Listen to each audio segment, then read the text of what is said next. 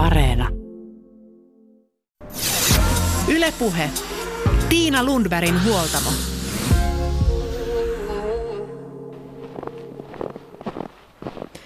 Mä oon pohtinut viimeisen vuoden aikana tosi paljon valmentamista.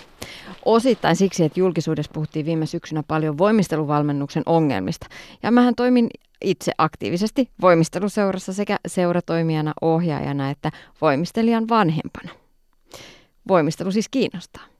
Toinen syy, miksi on pohtinut valmentajuutta, on se, että oon opiskellut liikunta- ja urheilupsykologiaa ja sitä kautta pohtinut myös omia vahvuuksia ja erityisesti heikkouksia. Miksi ärsyynyn? Miksi hermot meinaavat palaa? Ja toisaalta, miten lapsia ja nuoria voi rohkaista kokeilemaan omia rajojaan ja auttaa heitä harrastamaan itselleen tärkeää lajia? Lapsissa on heitä, jotka haluavat voittaa ja kilvoitella ja mennä niin pitkälle urheilussa kuin vain mahdollista. Tämä näkökulma jää aika usein paitsioon silloin, kun puhutaan siitä, että kaikkien pitää saada liikkua. Totta kai, kyllä, kaikkien pitää saada liikkua omalla tasollaan. Ja se pitää sisällään sen, että myös niiden lasten, jotka haluavat kisata tosissaan, pitää saada mahdollisuus siihen. Eikä sen pitäisi tarkoittaa epäinhimillistä ponnistelua. Myös positiivisuuden kautta voidaan valmentaa huipulla. Ja samalla pitäisi tarjota mahdollisuuksia kevyempään harrastamiseen. Urheiluseuratoiminta on siis melkoista tasapainoilua, jotta kaikille annettaisiin mahdollisuuksia omanlaiseen harrastamiseen. Tänään huoltamolla etsitään esimerkkejä hyvästä valmennuksesta. Jalkapallo kerää huomaansa valtavasti junioripalloilijoita. Millaista on hyvä junnuvalmennus siellä suunnalla? Yksi pääkaupunkiseudun isoista seuroista on Käpylän pallo, Käpa. Se on myös hyvin menestyvä seura, jossa osa joukkueesta viedään eteenpäin myös kilpailullisella tasolla. Jesse Martin on yksi Käpän Junnu valmentajista ja hän on pohtinut paljon valmennuksen ydintä. Hän opiskelee myös luokanopettajaksi ja se osaltaan tuo myös pedagogiikan lajiosaamisen rinnalle. Tapasin Jessen ja kysyin, miksi hän haluaa valmentaa.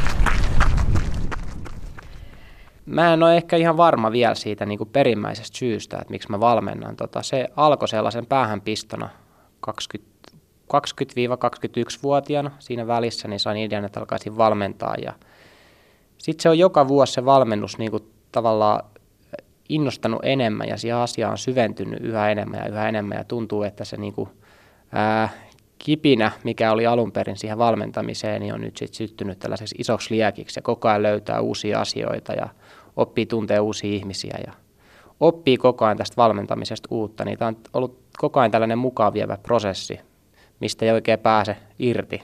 Että tuntuu, että joka vuosi niin oppii jotain uutta ja jotain jäi kesken. Että pakko tätä on nyt jatkaa, että saa vielä lisää osaamista ja onnistumisia. Niin sun polku kulkee juniorijalkapalloilijasta valmentajaksi.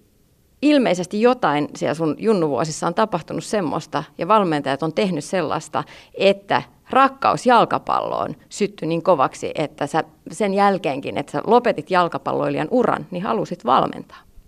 Kyllä, tota, mulla on ollut silleen onni, että mulla on ollut tosi hyviä valmentajia koko junnujan, että, että on ollut hyvin erilaisia valmentajia. Osa on ollut niin kuin tosi hyvä ihmisten ja lasten kanssa, osa on ehkä osa on ollut parempi niin kuin sellaisessa pelin opettamisessa ja sen niin kuin, ää, niiden jalkapallotaitojen opettamisessa. Ja että on ollut hyvin erilaisia valmentajia. Ja sitten tota, mulla on ollut niinku se hyvä tuuri, että mä oon itse asiassa ollut ala-asteella, olin Haagan tuolla peruskoulussa ja meidän luokanopettajana oli nykyinen Suomen ammajoukkueen valmentaja Markku Kanerva ja sekin oli vähän sellainen esikuva, että et Markun jalanjälkiä tässä seuraan, että valmennan ja valmistun kohta opettajaksi. Et joskus tota multa on kysytty, että, että onko tällä ollut jotain vaikutusta, että Rive oli sun luokanopettaja.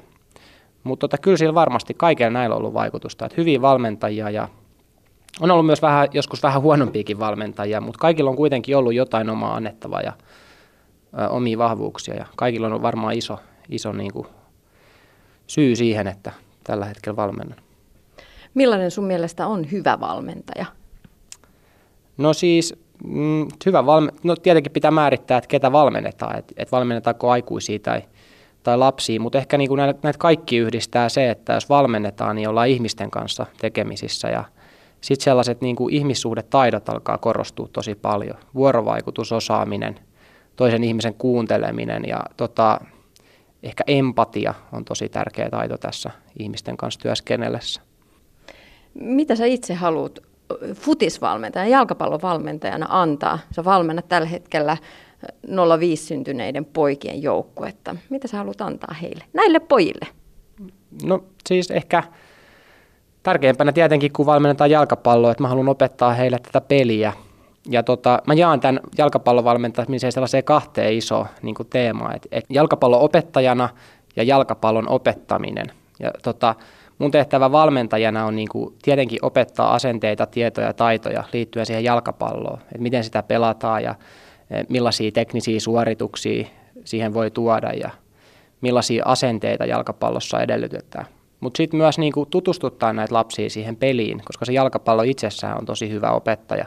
Et se opettaa paljon lapsille niinku sellaisia tärkeitä taitoja, mitä elämässä tarvii. Että et tulee pettymyksiä, ää, ryhmässä toimimista, toisten ihmisten kunnioittamista ja, tota, ja si, e, erityisesti sitä, että kun me tehdään kovasti töitä jonkin asian eteen ja harjoitellaan jotain paljon, niin sitten seuraa jotain ja me voidaan oppia uusia asioita. Et, et mun tehtävä on tutustuttaa lapset tähän peliin, antaa sen pelin opettaa ja myös itse opettaa sitä pelaamista. Ja tota, itse asiassa tuosta kun puhuin noista pettymyksistä, niin, ää, et on, niin kuin se on hyvä paikka se jalkapallojoukkue niin kuin lasten päästä kokea niitä pettymyksiä. Ja se on, pitää just sen takia sellainen turvallinen ilmapiiri, missä niitä pettymyksiä pääsee kokemaan, niin on tosi, tosi opettavainen. Mutta se mun, mun niinku viime aikoina sellainen pieni huoli, mitä mä oon huomannut, niin musta tuntuu, että niitä pettymyksiä on nykyään yhä vaikeampi synnyttää lapsille. Et, et, et lapset on niin hyviä häviämiä ja ne niinku ei enää, että tavallaan ne osaa hävitä ja ne osaa voittaa, mutta mut joskus kaipaisi myös sellaista, niinku, että et se peli vielä enemmän toisi niitä pettymyksiä esiin, että me oltaisiin niin sisällä siinä pelissä ja se peli olisi meille niin tärkeä, että sitten kun me ei voitetakaan sitä jotain jotain peliä, niin sitten me ollaan tosi pettyneitä. Ja sitten pääsisi valmentaja siinä niin kuin auttamaan lapsia niin kuin sen tilanteen yli ja hallitsemaan sen ja niin kuin tuomaan jotenkin esiin niitä tunteita, mitä se peli synnytti. Mutta musta tuntuu, että viime aikoina niin kun ne, tai nämä on ollut vaikeita hetkiä, että pettymyksiä on ollut vaikea löytää. Sitten sit kun ollaan hävitty peli, niin sitten ollaankin hymy suin, lähdetään kotiin, niin sitten ei tulekaan sellaista opetustuokioa. Et, et, et kai sitten meidän pitää alkaa opettaa enemmän myös sitä pelin merkitystä ja sitäkin pitää sitä varmaan enemmän yrittää niille lapsille tuoda, että tämä on niin kuin jossain määrin, tämä peli on myös vakavaa, ei liian vakavaa. Niin, että haluttaisiin ihan oikeasti niin paljon voittaa, että se harmittaa sitten se tappio hetki, mutta kyllähän se vaatii myös valmentajalta aika paljon, että valmentaja pystyy opettaa, että ei siellä ihan kuka tahansa pysty olla antamassa sellaisia välineitä, että, että ne lapset oppis tällaisia näinkin isoja taitoja, mitä Jesse Martin tuossa äsken luettelit. Kyllä, kyllä se vaatii meiltä valmentajilta tosi paljon. Et, et, ää, kaikilla valmentajilla on aina jotain niin kuin, omia niin kuin, osaamisalueita, mutta kyllä, niin kuin, kyllä mä edelleen korostan sitä kaikista tärkeimpänä sitä, niin kuin, kun me ollaan lasten kanssa tekemisissä, että et me ymmärretään se ihmissuhdetaitojen ja vuorovaikutuksen merkitys ja tota, ymmärretään niiden ää, tavalla tunteiden merkitys siinä pelissä, että, että se on hienoa, että me, niinku, me valmentajat ollaan yhä enemmän kiinnostuneita niinku siitä itse jalkapallopelistä ja sen pelin opettamisesta, mutta mut me ei voida niinku puhua pelistä ilman, että me puhutaan pelaajista. Ja nyt me ollaan lasten kohdalla, niin meidän pitää puhua lapsista. Ja se vaatii, kyllä, se vaatii valmentajalta aikaa niin kuin tutustua siihen, että ää, ihan tällaisia, niin kuin, me, me osattaisiin ja jotenkin ymmärrettäisiin niitä lasten kehitysvaiheita ja tota, pystyttäisiin sitten niin kuin tosi syvällisestikin ja kriittisestikin niin kuin pohtia sitä omaa toimintaa, että et, et millaisia uskomuksia mulla on niin kuin tästä valmentamisesta ja mitä tämä on ja päästä kisi, kiinni niihin niin kuin tavallaan omiin tapoihin toteuttaa sitä valmentamista. Et kyllä se vaatii valmentajalta tosi paljon. Se erityisesti niin kuin tärkein taito mun mielestä valmentajana – niin kuin sen oman työn kehittämisessä niin on sellainen syvällinen reflektio siihen omaa toimintaa. Että miksi mä teen näin niin kuin mä teen ja mistä tämä juontaa, tämä mun tapa toimia näin ja onko tämä hyvä tapa toimia. Niin sitä, sitä niin kuin, ja sitä ei nyt hirveästi, sitä ei ole koulutettu oikein valmentaa koulutuksissa mun mielestä hirveästi sellaista niin kuin oman toiminnan syvällistä pohdintaa. että miksi mä toimin näin niin kuin mä toimin. Jo, mihin tämä johtaa, kun mä toimin näin. Välillä tässä, tässä jalkapallossakin niin tulee erilaisia tällaisia aaltoja, että miten tätä valmentamista toteutetaan. Ja se vaatii ihmisiltä sitten aina sopeutumista niin kuin niihin uusiin aaltoihin, eikä kaikkea voi aina hylätä, mitä on oppinut. Ja sitten kun tulee vaikka joku aalto, niin kuin missä korostetaan jotain tietynlaista valmentamista ja lasten valmentamista, mit, mitä sä et vielä ehkä niin kuin handlaa tai niin kuin hallitse hyvin. Ja sitten sun pitäisikin niin kuin se sun vanha tapa kokonaan, tai ulkoinen paine niin kuin kannustaa sua hylkäämään sen sun vanhan tavan, niin se voi olla tosi kuormittavaa ihmisille. Et, et siksi just niin kuin keskustelu ja dialogin kautta niin varmasti niin kuin saataisiin paras mahdollinen ratkaisu siihen. Jesse Martin, sä sanoit tässä, että tulee erilaista aaltoliikettä Joo. valmennuksessa ja erilaisia linjoja ja tuulia ja suuntauksia. Jos nyt puhutaan nimenomaan juniorijalkapallosta, niin millaiset tuulet puhaltaa tällä hetkellä? No siis ää, meille Suomeen on tullut niin kuin paljon ulkomailta niin kuin tietoa tähän valmentamiseen ja just lasten valmentamiseen ja nuorten valmentamiseen. Ja ehkä niin kuin viime aikoina, mikä on korostunut, niin on tällainen niin kuin pelin kognitiivinen ymmärtäminen, eli tiedollinen ymmärtäminen siitä pelistä ja tak, pelin eri taktisista tilanteista. Ja tota, ää, siinä on korostettu yhä enemmän, niin kuin, ja mikä on hieno juttu, että lapset nähdään yhä enemmän niin kuin tällaisina aktiivisiin toimijoina, että ne on ajattelevia olentoja, ja tota, eikä passiivisia tiedon vastaanottajia, että valmentaja kertoo mitä tehdään ja sitten toistetaan perässä, vaan enemmän niin kuin kysellään pelaajilta ja herätellään niitä ajattelemaan sitä peliä ja yritetään niiden antaa itse löytää ratkaisut niihin erilaisiin pelitilanteisiin. Et se on ehkä se tämän hetken niin kuin sellainen muotivalmennusilmiö, että niin kuin kyselyjen kautta niin opetetaan pelaajia ajattelemaan.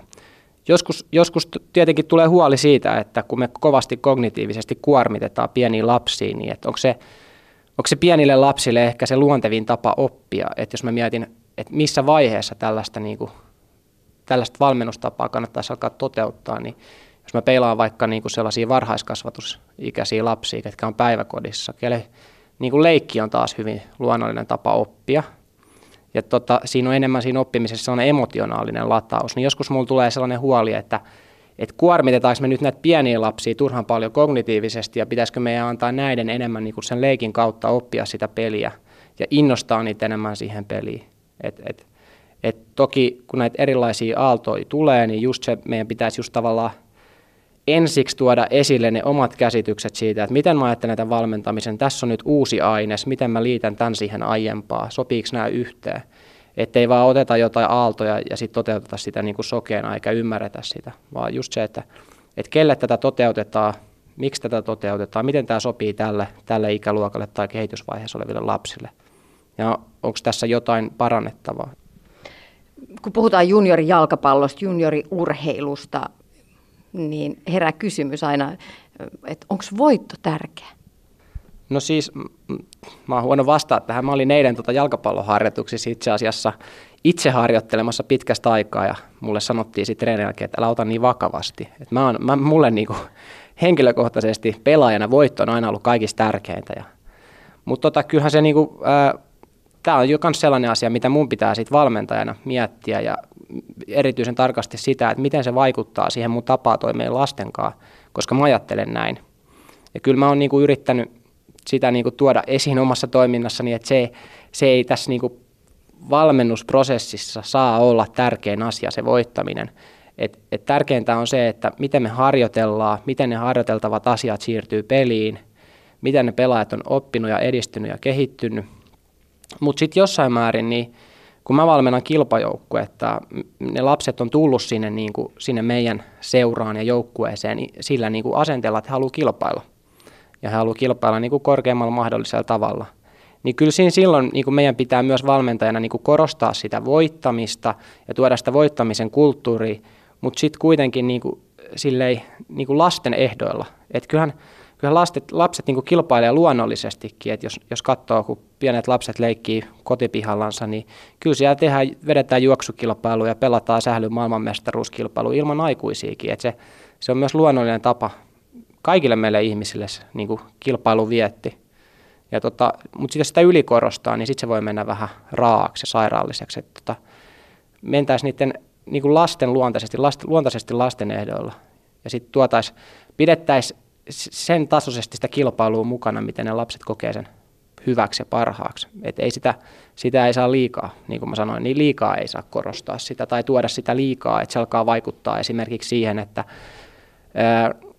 et kun ollaan hävitty peli, niin sitten käydään niin kuin hirveä palautesessio pelin jälkeen pelaajille ja sanotaan, antaa henkilökohtaista palautetta ehkä vähän liian raastikin. Mutta tota, mut se, että jos me hävitään peli, niin kyllä valmentaja voi näyttää pettyneeltä. Ja kyllä, siis, siis, kyllä tai ei pettynyt, pettynyt huonossa, mutta kyllä se voi näyttää surulliselta kyllä se voi näyttää tunteita. Ja samalla kun voitetaan, niin kyllä silloinkin valmentajan pitää näyttää tunteita. Kyllä se pitää hymyillä ja juhlia siellä niitä maaleja, koska nämä aikuisten toiminta ja se meidän tunteet niin peilautuu hyvin nopeasti niihin lapsiin. Ja juniorijalkapallossa, varsinkin suuremmissa seuroissa, niin aika nopeasti jo pienellä iällä tulee tasojoukkueita, jaetaan pelaajia tason mukaan erilaisiin ryhmiin. Joissain keskusteluissa tasojoukkueita ja tasojaettelu kritisoidaan aika paljonkin sen takia, että eihän kenestäkään seitsemänvuotiaasta voi sanoa, että tuleeko hänestä hyvä jalkapalloilija vai ei. Mitä sä ajattelet tasojaoista, Jesse Martti? No, no siis tämä on sellainen asia, mitä mä aika paljon miettinyt viime aikoina. Et ensimmäinen sellainen niin kuin kysymys, mikä mulla tulee näissä tasojoukkueissa on se, että, että miten me arvioidaan näitä tasoja. Onko meidän mittarit valideja? Että, että mitä me mitataan, kun me sanotaan pelaajalle, että sä et ole oikein tasoinen tähän joukkueeseen. Ja kuin, niin kuin sanoit, että kuin hyvin ja kuin validisti me pystytään se todeta. Et toki on tärkeää, että jos mä mietin vaikka jotain motorisia tällaisia perustaitoja, että miten lapset liikkuu ja miten ne vaihtaa suuntaa, osaako ne hyppiä, onko niillä hyvä tasapaino, niin nämä on sellaisia asioita, mitkä varsinkin pienten lasten kohdalla sit niin kuin näkyy hyvin nopeasti siinä se pelaamisessa, että, että jos jollekin niin kuin, jo, jonkun liikkuminen on tosi karkea niin kuin motorista ja tota, ää, kääntyminen on vielä hankalaa, että ei ole hirveästi tullut niin kuin harrastettua liikuntaa, niin kyllä se silloin voi olla hyvä, että se saa niin kuin vähän rauhallisemmin keskittyä sit näihin motorisiin perustaitoihin ja harjoitella niin kuin tällaista yleistä, yleisiä liikuntataitoja. Ja sitten taas nämä, ketkä, ketkä on jo paljon liikkunut ja liikkuu monipuolisesti, niin tota, pääsee sitten sen toisen ryhmän kanssa harjoittelemaan vähän eri asioita. Et, et, et ehkä mä puhuisin niin kuin eriyttämisestä, sen niin kuin valmentamisen eriyttämisestä, että et lapset saattaa olla niin kuin eri vaiheessa ja joskus voi olla niin kuin ihan hyvä jakaa niitä, jakaa niitä ryhmiä. Ja sitten just se, ne asenteetkin, että jotkut saattaa harrastaa sitä niin kuin lajiansa enemmän kilpailullisesti, mikä taas oli, niin kuin mä tuossa mainitsin, että, että lapset kilpailee luonnollisesti ja jotkut saattaa olla vielä vähän kilpailullisempia. Ja sitten kun tota, paljon, tota, itse on ollut koulumaailmassakin paljon ja opettanut siellä sijaisena, niin on huomannut sitä, että, että kun koulussa on hyvin vaikea sit niin kuin liikuntatunneilla esimerkiksi kilpailla ja siihen puututtaa hyvin nopeasti, jos joku haluaa siellä todella paljon voittaa, niin missä nämä lapset saa sitten kokea näitä tunteita, jos se urheiluseurassa. Niin siksi on hyvä, että, että jos meillä on tällaisia lapsia, ketkä niin kuin nauttii siitä kilpailuvietistä, niin että he saa myös niin kuin sit toteuttaa sitä omassa ryhmässään. Niin sitten on taas lapsia, ketkä haluaa ehkä enemmän vaan liikkua ja niin kuin pelata sitä jalkapalloa ja tota, eivät ehkä vielä ole, tykkää siitä sellaisesta kilpailemisesta ja se saattaa tuntua heille vähän niin kuin vaikealta asialta ja ehkä eivät niin kuin ajat, niin kuin lähesty sitä jalkapalloa samalla, niin sitten heille voi olla hyvä, vähän erilainen niin kuin tapa, tapa toimia. Mutta tota, mut se, mikä huoli mulla on näistä tasojoukkueista tämän lisäksi on se, että sit kun me jaetaan näitä tasojoukkueita, että meillä on kilpajoukkoja, me hankitaan sinne ammattivalmentaja – ja niin kuin sellainen pitkän koulutuksen saanut valmentaja, ketä vetää tosi hyvän intensiteetin harjoitteita ja hyvin suunniteltuja.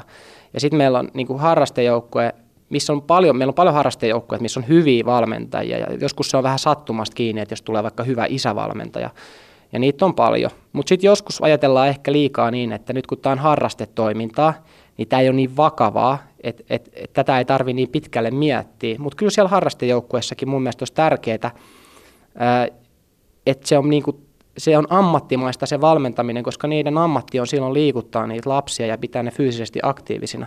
Et joskus tuntuu, että et, niin, no, niin, ei saa nyt yleistää, että myös kilpajoukkueessakin tätä sattuu, mutta erityisesti mitä on huomannut harrastejoukkueessa, että sitten kun katsonut niitä harjoituksia, niin miettinyt, että liikkuuko nuo lapset nyt tarpeeksi tuolla harjoituksessa. Ihan niin kuin ei puhuta mistään jalkapallon taitojen kehittymisestä, vaan ylipäätänsä niin kuin liikkumisesta, niin välillä saattaa olla aika paljon jonottamista harjoituksissa.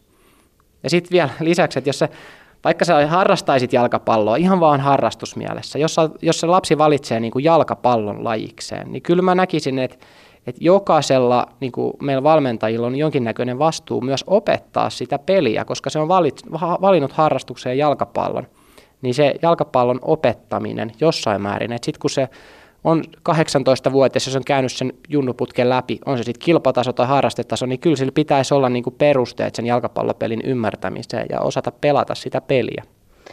Jesse Martin, juniorivalmennuksessa yksi tosi tärkeä asia on yhteistyö vanhempien kanssa.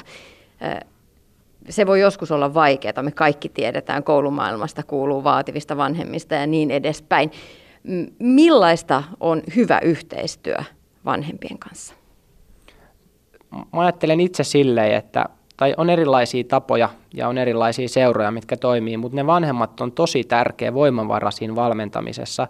Et, et, kun me aloitetaan vaikka uuden joukkueen valmentaminen, että jos meillä on taas niitä omia uskomuksia ja asenteita siitä, että ne vanhemmat on jotenkin uhka ja ne uhkaa sitä mun työtä ja sitä, että, että teekö mä oikeat ratkaisuja, niin sitten se on tosi vaikea lähestyä sitä niin kuin hyvää vuorovaikutusta, sitten kun sä alat valmentaja, sä näkisit ne vanhemmat niin kuin mahdollisuutena tehdä siitä pelaajasta vieläkin parempi pelaaja ja kasvattaa sitä ihmisenä vieläkin monipuolisemmin ja opettaa sille enemmän asioita yhdessä sen perheen kanssa. Et kyllä me niinku urheiluseurassa meillä on vielä ö, paljon työtä sen eteen, että me onnistutaan niinku toteuttaa tällaista kasvatuskumppanuutta, koska niin, ne vanhemmat on loppujen lopuksi sen lapsen niinku parhaita asiantuntijoita. Mutta sitten meidän pitää olla varovaisia siinä, että tot, totta kai se jalkapallo pelaaminen on varmasti niille vanhemmille tosi tärkeää, kun kyseessä on oma lapsi.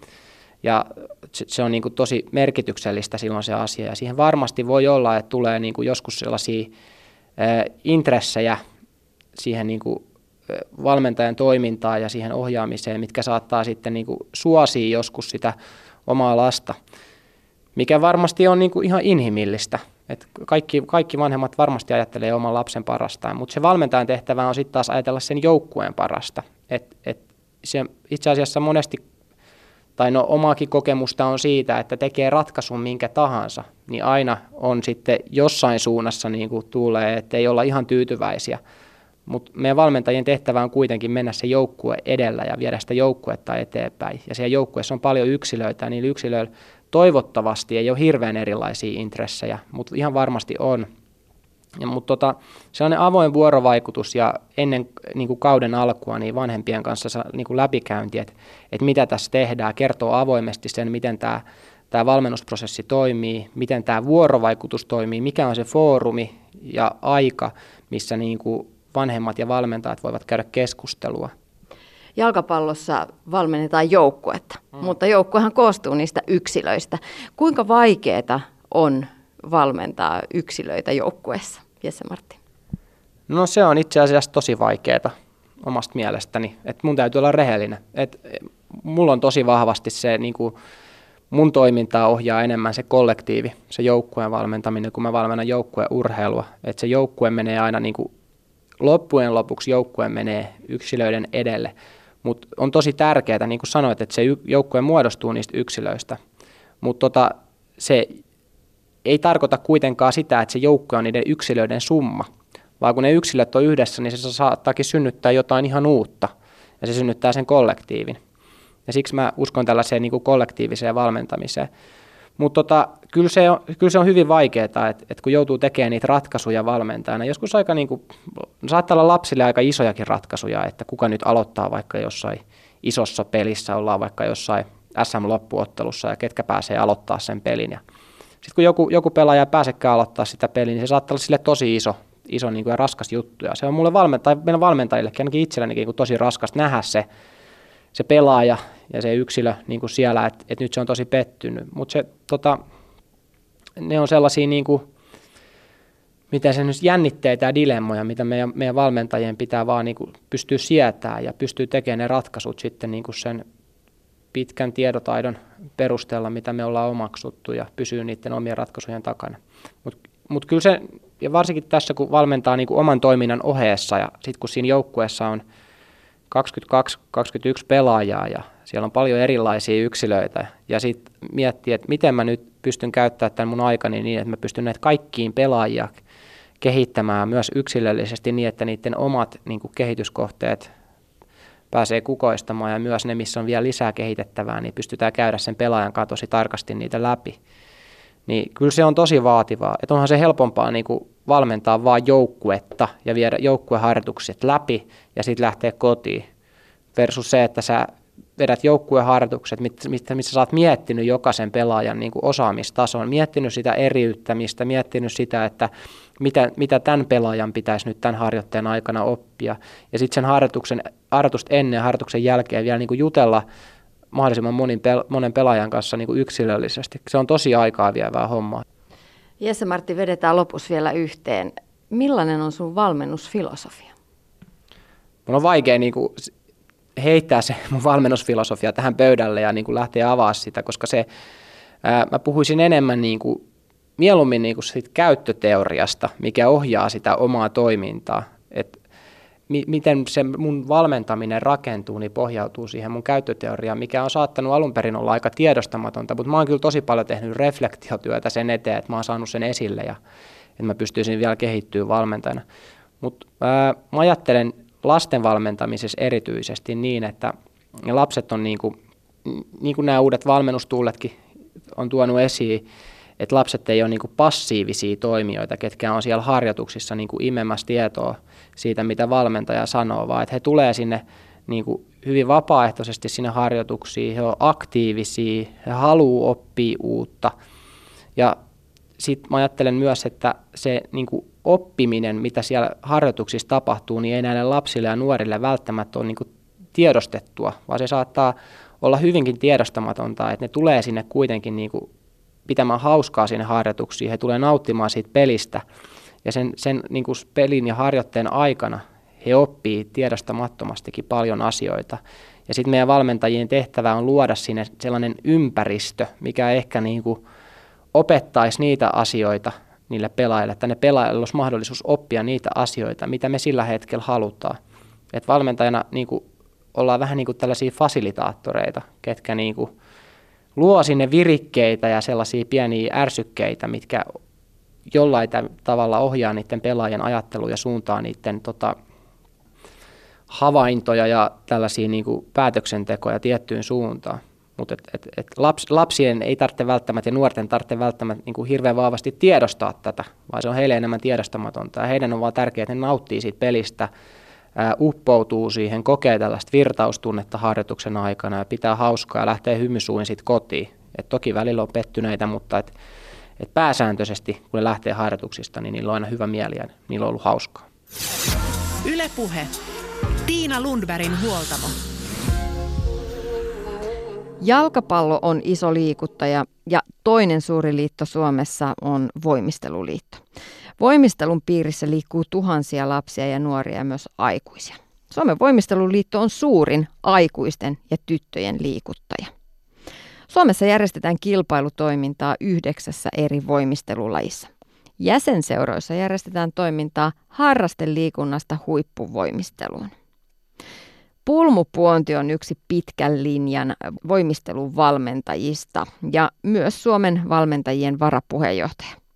Pulmo on tehnyt pitkän uran voimistelun pääasiassa rytmisen ja joukkuevoimistelun parissa ja nähnyt vuosikymmenten aikana muutokset. Millaista on hänen mielestään hyvä valmennus? Pulmu Puonti, mä muistan sut itse jo 80-luvulta. Sulla oli punaiset huulet, hienot hiukset, kopisevat korkeat korot ja sun voimistelijat, nämä tällaiset kymmenvuotiaat tytöt, he oli ikään kuin kanarian lintuja meidän harmaa varpusten keskellä. Jumppa Kärpänen kisoissa, monet varmaan muistaa Jumppa kisat 80-luvulta. He tuli ja voitti kilpailut, korkiruuvikiharat hulmuten. Pulmu, millainen valmentaja sä olit silloin ja millainen olet nyt? No nyt tuli just kertoneeksi, että yli 40 vuotta on valmentanut ja oli varmaan silloin niin kuin intohimoisesti valmentaja. Oli just valmistunut liikunnan opettajaksi ja palannut Kotkaan ja aloin toteuttaa niin kuin sitä valmentajan unelmaa. että tota, itse olin myös harrastanut voimistelua Kotkan kisailijoissa ja en ollut päässyt ihan niin pitkälle kuin olisin halunnut ja sitten ajattelin, että, että sitten mä rupean niin valmentajaksi. Olin varmaan myös aika autoritäärinen, koska oli itsellään tosi vahvat ajatukset, että miten tämä homma pitää tehdä, mutta sitten se pedagoginen koulutus, siellä, siellä opettajakoulutus varmaan oli jo vahvasti muokannut sitä omaa tapaa toimia lasten kanssa, että se oli todella hyvä pohja. Ja se, mitä olen nyt, kun taas valmennan näitä 10-12-vuotiaita tyttöjä, niin olen kyllä joku sama pulmu, se intohimoinen, ää, lapsia rakastava valmentaja siellä on, mutta olen kyllä tosi paljon pohtinut omaa tekemistä ja kokemuksia on tullut ja oma lapsini olen kyllä erilainen, että oikeasti ainakin haluan olla niin kuin urheilijalähtöinen valmentaja, että yritän joka päivä miettiä, että miten ne tytöt olisi tähtiä ja keskiössä, enkä minä. No valmennuskäsitys on muuttunut, kasvatuskulttuuri on muuttunut, paljon on muuttunut näinä vuosikymmeninä. Jos sä kuvaat valmentajan näkökulmasta sitä muutosta, mikä suomalaisessa urheiluvalmennuksessa on tapahtunut 80-luvulta näihin päiviin, niin mitkä on isoimmat muutokset? No isoin muutos on se, että huomio on nyt suunnattu siihen vuorovaikutustaitoihin, että silloin 80-luvulla valmennus oli sitä, että mietittiin, että miten näitä fyysisiä ominaisuuksia, taito- ja lajiominaisuuksia kehitetään.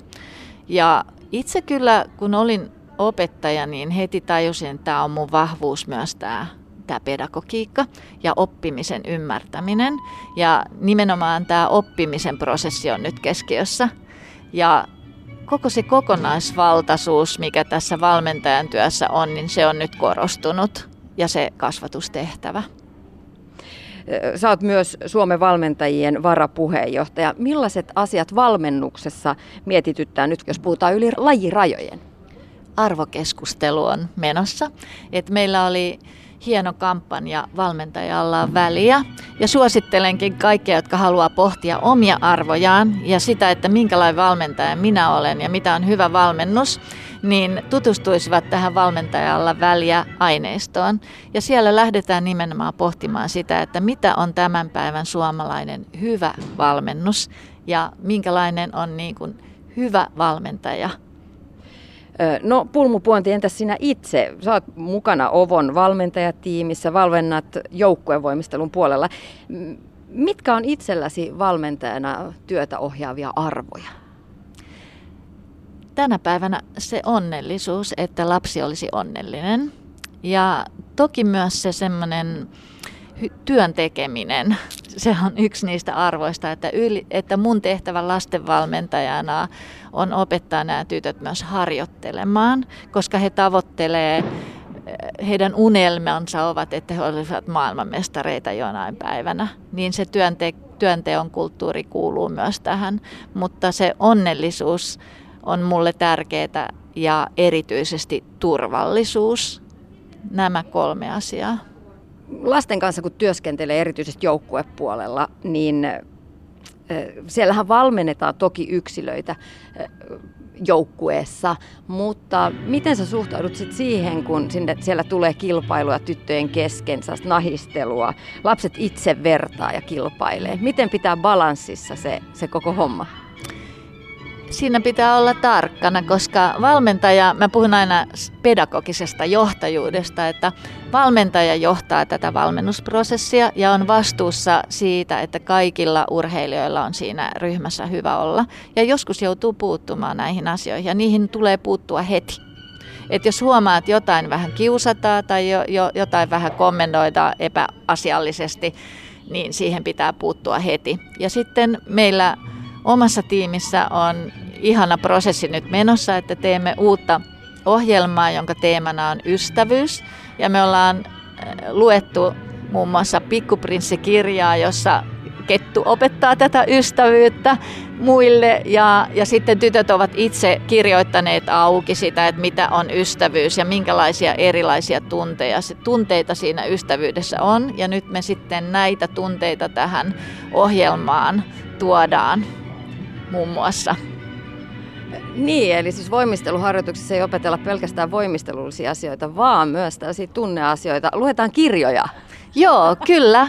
Ja kirjoitetaan tarinoita. Että tota, itselle niin tämä luova prosessi, mikä tässä ohjelmanteossa niin on kaikkein hienointa tässä valmennuksessa. Ja myös kun tytöiltä kysytään, että mikä on kivaa, niin he sanoo, että uuden ohjelman tekeminen. Eli silloin on tärkeää, että mä otan heidät siihen mukaan. Mutta jos puhutaan vielä sen joukkueen valmentamisesta, niin miten valmentajana turvaat sen, että kaikki saa yhtä paljon huomiota siinä joukkueessa? Koska he on kuitenkin kaikki erilaisia persoonia. Nyt se onkin tosi vaikea kysymys. Ja meillä on nyt semmoinen uusi tapa valmentajien kanssa, että kun meillä on nämä kuukausittaiset palaverit, niin me yritetään käydä sitä joukkuetta silleen läpi, että mitä kellekin tytölle nyt kuuluu ja miten me voitaisiin erityisesti nyt viedä jotain tiettyä yksilöä eteenpäin. Tai onko jollain jotain huolia tai jotain loukkaantumisia tai jotain, että se ei, että se ei tule niin kuin helposti eikä itsestään vaan, että me heti osataan kaikkia huomioida, vaan meidän pitää oikeasti pohtia sitä ja käydä niitä asioita läpi. Ja eilen illallakin mietin yhtä omaa urheilijaani, joka oli vähän surullinen, että no mistä se johtui ja mitä voisin nyt niin kuin tehdä toisella tavalla, että oliko se, johtuiko se minusta tai että miten mä voisin saada hänet niin kuin iloisemmaksi. No vanhe, vanhempia aina pohdituttaa se, että onko valmentajalla jotain suosikkeja. Miten käsittelet sellaisia tunteita, koska sehän on ihan luonnollista, että toisten kanssa synkkaa paremmin kuin toisten. Joo siinä on just taas se valmentajan vastuu. Ja ehkä itse, kun on, on jo tätä kokemusta niin paljon, niin pystyn niin kuin paremmin tiedostamaan sen. Että, että totta kai mäkin näen siellä, että oi, toi, tuo tyttö ihanasti ilmaisee tai joku tekee taitavasti jonkun, mutta ihmisenä on tärkeää, että he ovat yhdenvertaisia ja että että pystyisin rehellisesti sanomaan, että he ovat kaikki minulle yhtä tärkeitä. Et siihen mä pyrin ja sen kanssa pitää tehdä koko ajan töitä. Millaiset asiat on erityisesti keskiössä, jos ajattelet omaa valmennusfilosofiaa lasten kanssa? Valmenna tällä hetkellä 10-12-vuotiaita. Ja se turvallisuus on ihan ensimmäinen asia. Ja se turvallisuus on muutakin kuin fyysistä turvallisuutta. Eli siihen fyysiseen turvallisuuteen kuuluu se, että, että, että se urheilutekniikat ja fyysinen harjoittelu on ikäluokalle sopivaa. Ja me valmistetaan heitä tulevaa harjoittelua varten. Se on nyt tässä tärkeintä. Ja, ja sitten on tärkeää huomioida se muu, te, muu terveys, eli psyykkinen terveys, ja siihen siitä jo äsken puhuttiin, eli se turvallisuus siellä ystävien kesken, koska hehän ovat 15-20 tuntia viikossa yhdessä, niin se on tärkeää, että kaikki otetaan mukaan siihen ryhmään. Ja sitten se on myös sitä sosiaalista turva, turvallisuutta, mutta juuri se, että sinua ei kiusata ja, ja sulle ei sanota ikävästi, vaan sua arvostetaan. Eli kaikki nämä asiat on nyt mulla kyllä päällimmäisenä mielessä. Millainen sun mielestä on hyvä vuorovaikutussuhde voimistelijan ja valmentajan välillä? Se on semmoinen tasavertainen ja siinäkin on haastetta, kun on lapsista kyse, että aika hyvä luottamus pitää olla, että lapsi kertoo myös niitä asioita, mitkä ei ole hyvin. Ja me paljon pyydetään lapsia kirjoittamaan asioita. Ja jos mä pyydän heitä, että laita nyt että mitä toivot meiltä valmentajilta tai, tai mitä me voitaisiin tehdä paremmin, niin ei he ihan helposti kirjoita mitään. Että pitää aika taitavasti kysellä eri tavalla ja laittaa heidät ikään kuin vähän nimettöminä kommentoimaan vaikka, että minkälainen on hyvä valmentaja. Ja sitten sieltä tulee sitten heti se, että ymmärtää ja kuuntelee ja tukee ja auttaa Että kyllä he sitten kertoo, kun heiltä riittävästi kysyy että mikä on se hyvä valmentaja. Ja kun meillä on niin kuin joukkue, niin meidän pitää erityisesti miettiä, että olenko nyt keskustellut kaikkien tyttöjen kanssa tässä vaikka viikon aikana. Ja siinä on kyllä paljon parannettavaa. Et sitten kun kilpailut lähestyy ja se, se, se fokus rupeaa siihen siirtymään, niin voi olla, että jutut jää vähän vähäisemmiksi. Että siinä meillä on paljon parannettavaa. Niitä teette tiimissä töitä. Pystyykö voimistelusalilla esimerkiksi puuttumaan toisen valmentajan käytökseen? Jos, jos vaikka näkee, että kollegalta palaa nyt hermo ihan täysin eikä pysty hillitsemään omia tunteita ja hän sanoo rumasti vaikka jollekin voimistelijalle, pystyykö salilla jollain konstein puuttumaan semmoiseen? Nyt heitit tiukan kysymyksiä. Tämä on ihan ydinkysymyksiä, että, että kuka puuttuu ja miten ja milloin. Että kyllä, kyllä me viestitetään ainakin seuran seurassa eteenpäin, jos me huomataan jotain kaltoinkohtelua tai jotain. Ja jos tulisi semmoinen tilanne, että jotain todella ikävää tapahtuisi, niin kyllä mä varmaan menisin siihen tilanteeseen ja se olisi tosi haasteellinen paikka, mutta ihan varmasti meillä muutkin valmentajat kyllä ei jäisi vierestä seuraamaan.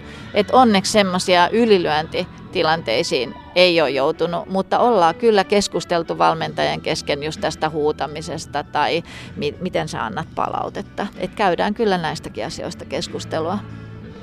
Millä tavoin Olarin voimistelijoissa nimenomaan tuetaan valmentajia siinä työssä ja annetaan just ö, välineitä siihen vuorovaikutukseen, mikä on valmennuksen perusta. Meillä on tosi paljon erilaista koulutusta, sisäistä, seuran sisäistä koulutusta ja meillä on tämmöisiä mentorointiprosesseja ja itsekin olen monessa mukana jakamassa kokemuksia ja tukemassa ja auttamassa. Ja lisäksi seura sitten kouluttaa myös liiton koulutuksissa ja näissä ammatillisissa koulutuksissa valmentajia, että, että se osaamisen kehittäminen on niin kuin ykkösasia, miten tuetaan ja sitten nimenomaan nämä, nämä, tämä moniammatillinen tiimi, mikä meillä seurassa toimii, niin he on heti valmiit sitten auttamaan, jos tulee jotain sellaista asiaa, jota valmentaja ei hallitse, niin sitten haetaan heti ammattilaisia mukaan. Pulmupuonti koulutat myös Kisakalliossa ammattivalmentajia. Millainen, millaiset asiat siellä nousee, jos puhutaan arvokeskustelusta, urheilun eettisyydestä. Millaisia pohdintoja nämä tulevat valmentajat monista eri lajeista käyvät keskenään? No se koulutus ohjaa siihen, että ensin lähdetään pohtimaan sitä omaa valmentajuutta, omaa valmennusfilosofiaa ja sitten sitä omaa jaksamista. Että niistä me niin kuin lähdetään, lähdetään liikkeelle. Ja ja sitten valmentajat myös keskustelee paljon niistä, että minkälaisia erilaisia menestyspaineita heillä on. Ja ne paineet saattaa tulla työnantajan seuran näkökulmasta, kun he on ammattilaisia, mutta paineita tulee myös vanhemmilta. Paljon enemmän kuin silloin, kun itse aloitin valmentamisen millaisia keinoja te osaatte ja, ja näille tuleville valmentajille, tuleville mm. ammattivalmentajille, jotka ehkä jo tekevät sitä työtä, pystytään sitten koulutuksessa antamaan juuri näihin, näihin kysymyksiin? No siellähän on ne vertaiset paikalla, eli me todella paljon, paljon pohditaan yhdessä ja he niin kuin kollegat toisiaan mentoroivat siellä. Me jaetaan niitä asioita. Sitten vuorovaikutustaidot ilman muuta on yksi tärkeä asia, mitä voi oppia ihan samalla tavalla kuin niitä lajitaitojakin. Ja sitten kaiken, kaikenlaista asiantuntijuutta yritetään tuoda siihen heidän työnsä tueksi. tueksi mutta ennen kaikkea se, että he mieltäisivät myös sen, että kun he voivat ihmisenä hyvin, sitten he jaksavat valmentaa. Että siitä omasta jaksamisesta valmentajan täytyy entistä paremmin pitää huolta silloin, kun puhutaan ammattivalmentajista. Ja varmasti myös harrastepuolen valmentajista. Pulmupuonti, mikä on pitkällä urallasi paras muisto valmentajana? No niitä on kyllä niin kuin paljon, mutta aina ne liittyy siihen, kun joku urheilija onnistuu ja se voi olla joskus semmoinen pieni asia, että on opetellut jotain, opeteltu jotain uutta asiaa ja joku onnistuu ja iloitsee siitä avoimesti. Ja sitten kun itse on tehnyt myös huippuurheilunkaan työtä, niin totta kai se hyvä menestys niin jää myös mieleen. Mutta kyllä eniten sitten on onnellinen siitä, kun näkee entisiä urheilijoita ja he muistelee sitä mennyttä uraa, niin sitten siellä ei enää puhutakaan niistä mitaleista, vaan sitten siellä puhutaan jostain hauskoista jutuista, joita on yhdessä koettu ja siitä, että on opittu eväitä, on saatu eväitä elämään ja, ja vieläkin esimerkiksi entiset urheilijani tapaavat toisiaan säännöllisesti, että silloin tuntuu, että valmentajalla on ollut väliä ja sillä, sillä urheilulla. Ja urheiluseurassa oppii muutakin kuin urheilua. Kyllä, elämään ja itse kun olen mennyt urheiluseuraan, niin se oli, se oli heti semmoinen juttu, että tämä on mun juttu. Täällä mä haluan olla ja tämä on niinku, voisiko sanoa, se oli mun sielunmaisema. Maailma paranee puhumalla.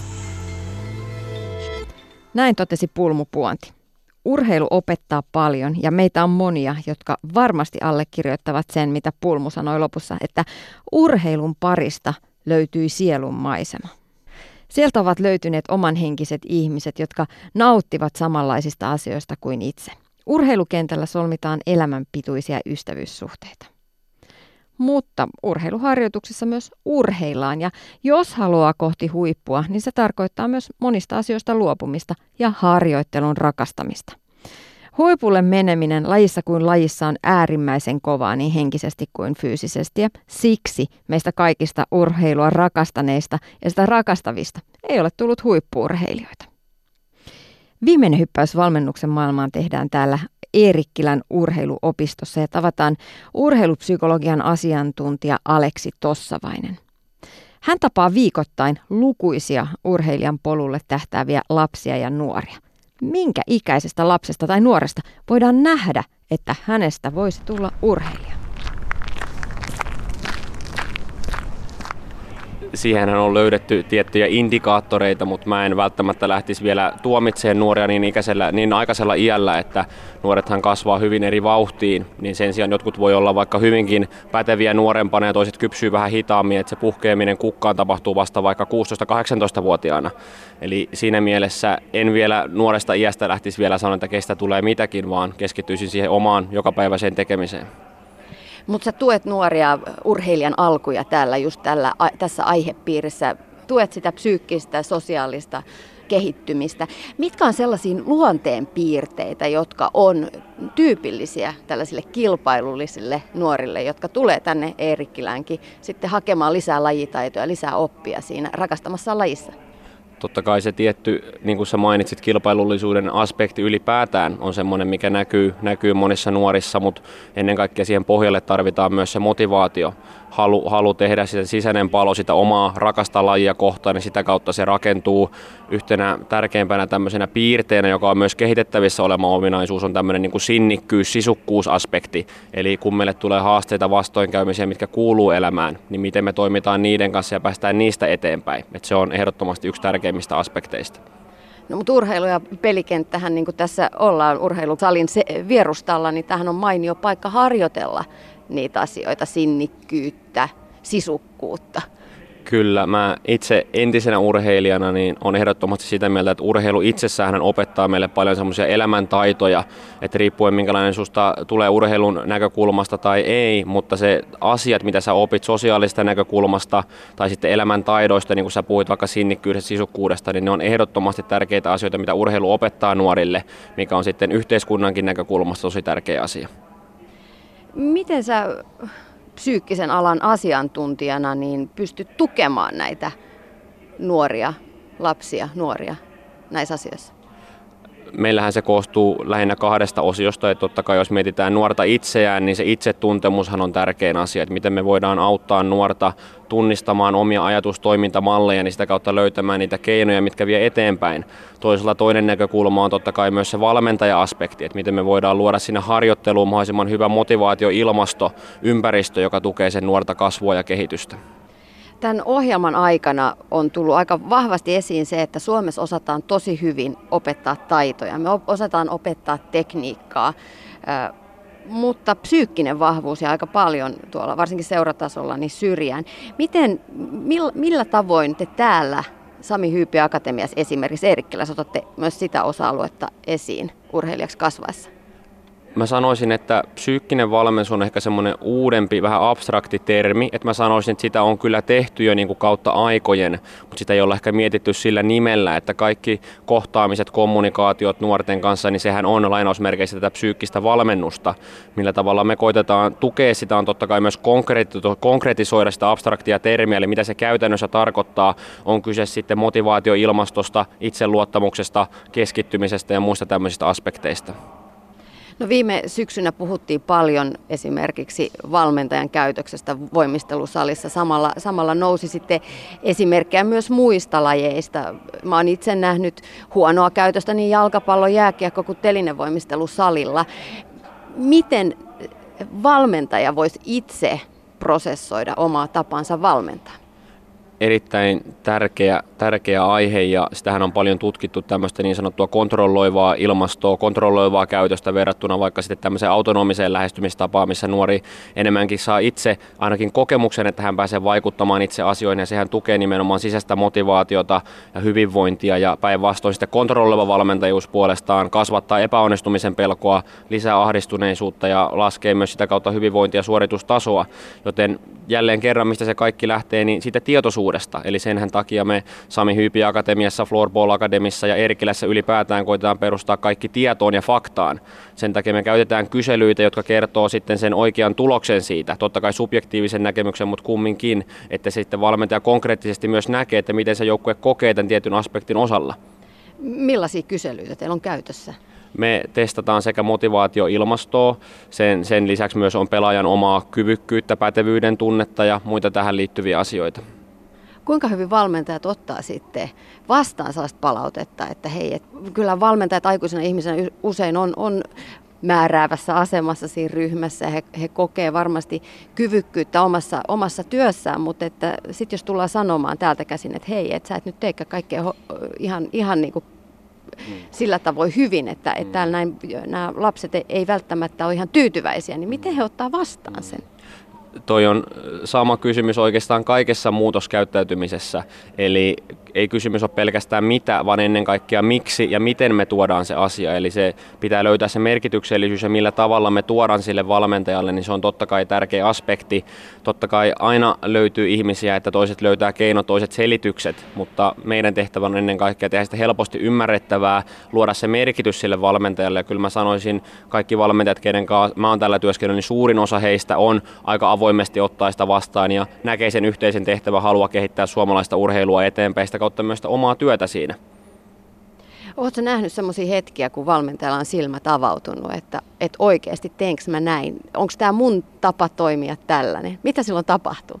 Kyllä Kyllä semmoisia tulee aika paljon ja nyt oli just yksi valmentajakoulutus ja meidän lähtökohtana, mitä itsekin kouluttaa paljon, on tuoda niin kuin tutkimusnäyttöä esille, miten sanotaan ja sitten valmentajan tehtävä on totta kai löytää se, että mitä tämä tarkoittaa mun kohdalla, mitä mä voin tästä ottaa, mikä on se yksi juttu tästä, mikä mä voin tästä oppia.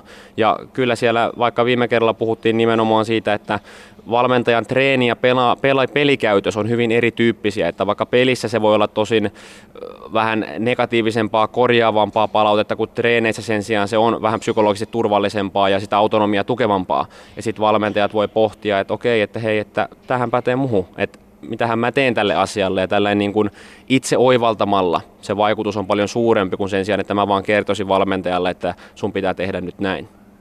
Niin ja sitä paitsi se on aika vaikeaa siellä käytännön tilanteessa, että vaikka valmentaja tietäisi, että pitää antaa palautetta, joka vie eteenpäin, ei kertoa niitä virheitä, mitä siellä mahdollisesti tapahtuu, niin sitten siinä tilanteessa, kun on joukkueen tai ryhmän edessä, kun siellä on 20 lasta ja, ja osa voimista menee siihen järjestyksenkin pitämiseen, niin aika helposti li, suusta livahtaa myös sellaisia asioita, jotka ei nyt ole ihan sääntökirjan mukaisia. On, on ehdottomasti. Ja siinähän nimenomaan näkyy se, että valmentajillakin on se kova motivaatiohalu. Ja valmentajat on myös kilpailullisia, että siellä tulee myös se halu saada se tulos. Ja joskus se ehkä vähän lipsahtaa sen kehittymisen edelle, mutta kaikki, kaikki me ollaan kumminkin ihmisiä ja kyse on kumminkin kehitysprosessista, että pikku, pikkuhiljaa mennään kohti niitä eteenpäin vieviä asioita, sekä pelaajat että valmentajat että sitten myös me.